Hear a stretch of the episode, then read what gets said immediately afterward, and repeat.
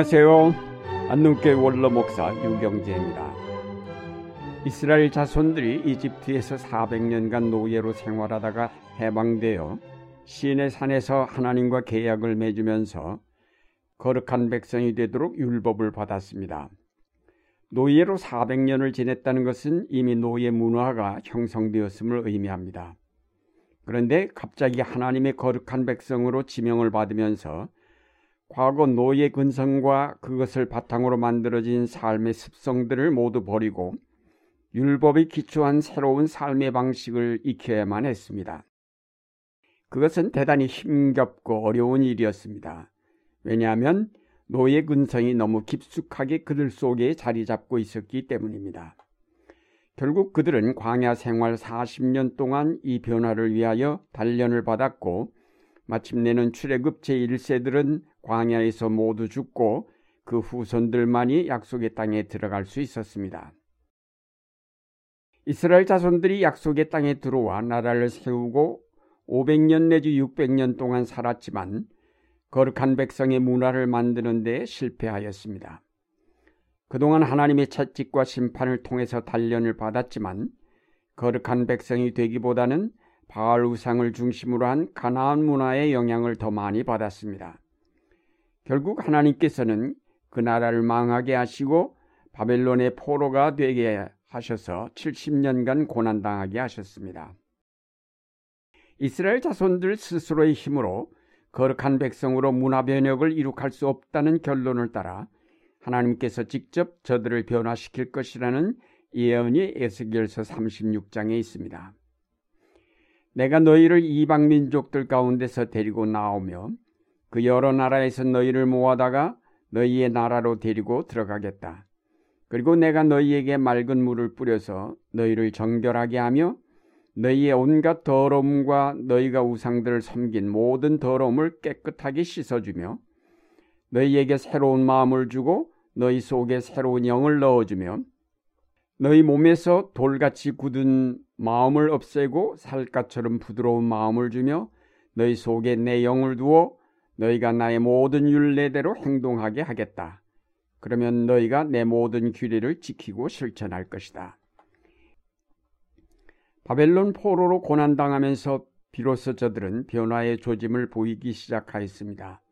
그래서 과거부터 전해오던 율법과 그것을 중심한 예언자의 말씀들을 수집하여 편찬하였고 그것을 바탕으로 새로운 문화를 형성하기 시작하였습니다. 그러나 예수님 당시에 이르러 유, 이런 유대교 율법 문화가 형식화되어 생명력을 잃었습니다. 예수님은 이를 비판하시고 십자가를 통하여 새로운 생명 문화의 기틀을 마련하셨습니다. 에스겔서에 예언된 대로 하나님의 아들이 직접 오셔서 그 나라를 선포하고 십자가를 통하여 인류를 구원하셨습니다. 그리고 이어서 성령께서 오순절에 임재하시면서 사람들의 생각과 그 마음을 변화시키셨고 이를 통해 새로운 기독교 생명 문화가 확산되기 시작하였습니다. 그 중세의 어두운 터널을 지나 루터와 칼빈의 교회 개혁을 통한 변화를 이룩하면서 새로운 문화를 형성하였습니다. 결국 오늘날의 유럽 문화는 기독교의 2000년 역사를 거치면서 형성된 것입니다. 한국 기독교가 한반도에 전파된 것은 천주교는 240년, 개신교는 130여 년에 불과합니다. 한국 기독교가 오늘날 사회를 변화시키는 주도적인 세력이 되지 못하고 오히려 세속화된 것은 그 역사가 짧기 때문이라고 봅니다. 기독교인이 1천만을 넘어 전체 인구의 20%를 웃돌지만 아무리 수가 많아도 기독교 문화가 형성되어 있지 못한 상황에서는 기독교의 가치관이 그 사회를 주도할 수 없습니다. 그러나 오늘 우리 사회는 아주 조금씩 진보하고 있습니다.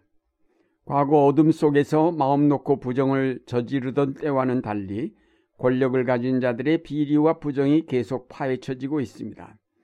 이것은 이 사회를 교육하는 효과가 있어서 대통령일지라도 부정을 하였을 때는 처벌될 뿐 아니라 그것이 참으로 무서운 결과를 가져온다는 사실을 깨우치고 있습니다. 하나님께서는 선민인 이스라엘에게 율법을 주시면서 저들의 삶의 변화를 요청하셨습니다. 하나님이 거룩하시니 그의 선민인 이스라엘도 거룩해야 한다는 명제를 제시하고 있습니다. 하나님처럼 거룩한 백성이 된다는 것은 실제로는 불가능한 일입니다. 그럼에도 하나님은 그 율법을 폐기하지 아니하시고 오히려 한 아들을 보내셔서 그것을 완성하게 하셨습니다. 그러므로 그 율법의 높은 이상은 여전히 유효하며 오늘날에도 우리가 마땅히 지켜야 할 하나님의 명령입니다. 그러나 이스라엘 역사에서 보듯이 저들은 그 율법을 제대로 지켜본 적이 없습니다. 그래서 여러 차례 책망을 받고 고난을 당하기도 하였고 마침내는 그들이 세운 나라조차 망하는 순환을 겪었습니다. 그렇다고 하나님은 이스라엘을 포기하지 않으셨습니다. 하나님께서는 그의 백성이 그가 제시한 율법을 제대로 지킬 수 없다는 것을 아시면서도 그 명령을 처리하시지 않는 것은 인간이 궁극적으로 추구하여야 할 삶의 목표이기 때문입니다. 우리가 이 땅에 사는 기간은 미완성된 단계로 완성을 향해 자라나는 시기입니다. 우리가 이 땅의 삶을 마칠 때 우리는 비로소 영원한 생명을 가진 존재로 완성이 될 것입니다. 하나님을 사랑하고 이웃을 사랑하라는 계명은 바로 우리가 영생에 들어갔을 때 완벽하게 실행할 수 있는 계명입니다. 지금 우리가 여기서 그 계명을 철저하게 지키지 못하였다고 해서 하나님이 우리에게 허락하셨던 구원을 취소하시지는 않습니다. 우리의 부족함과 연약함을 아시는 주님께서는 우리로 계속 그 목표를 포기하지 않고 달려가도록 이끌고 계십니다. 중요한 것은 하나님의 계명을 포기하지 않고 항상 우리 삶의 궁극적인 목표로 붙잡는 것입니다. 요한복음 20장은 예수님께서 부활하신 후 제자들에게 나타나신 장면을 기록하고 있습니다.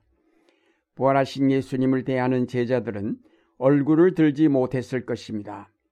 세 차례 고난당하고 죽을 것이라고 미리 말씀하신 뜻을 알지 못했고, 고난당하실 때 도망갔고, 모른다고 부인까지 하였던 제자들입니다.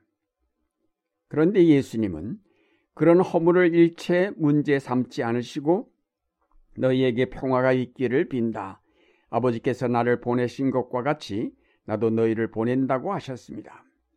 미래를 향해 전진하도록 이끄셨습니다. 세 번씩 예수를 부인하였던 베드로에게도 요한의 아들 시모나 네가 이 사람들보다 나를 더 사랑하느냐 물으시고 내 양을 먹이라고 당부하셨습니다. 오늘날의 한국 교회는 서구 교회와 비교할 때의 그 신학적 수준이나 영적 수준 그리고 도덕적 실천적 수준이 많이 못 미치는 것이 사실입니다. 그리고 세속화되어 많이 변질된 것도 사실입니다. 그럼에도 희망을 갖는 것은 결코 하나님이 이 교회를 버리지 아니하실 것이라는 믿음 때문입니다. 한국교회 강단에서 끊임없이 하나님의 말씀이 선포되고 그 말씀의 실천을 위하여 작은 변화들을 이룩하는 한 한국교회는 결코 버림받지 않을 것이며 언젠가는 상당히 그 수준이 높아진 교회가 될 것입니다. 사랑하는 여러분, 여러분은 하나님의 거룩하심에 미치지 못하는 불완전한 존재입니다. 그러나 그 때문에 낙심하고 이상을 포기하지 마십시오. 하나님의 명령에 우리가 많이 못 미쳐도 중요한 것은 끝까지 포기하지 않고 그 명령을 향하여 달려가는 것입니다. 여러분이 비록 넘어지고 더딘 걸음으로 갈지라도 주님 안에 머물기만 한다면 여러분은 결코 버림받지 않습니다. 하나님은 자기 백성을 결코 포기하지 않고 끝까지 붙들어 주시고 그 백성의 변화를 인내로 기다리시는 분입니다. 이제 이 땅의 기독교 문화를 이루기 위하여 적극적으로 발벗고 나서야 하겠습니다. 한국교회 앞으로의 선교 방향은 사회를 개혁하여 바람직한 기독교 문화를 형성하는 일이어야 할 것입니다. 교회 안에만 머물러 있지 말고 사회 속에 들어가 적극적으로 사회 변혁을 위해 힘쓰는 여러분이 되시기를 바랍니다.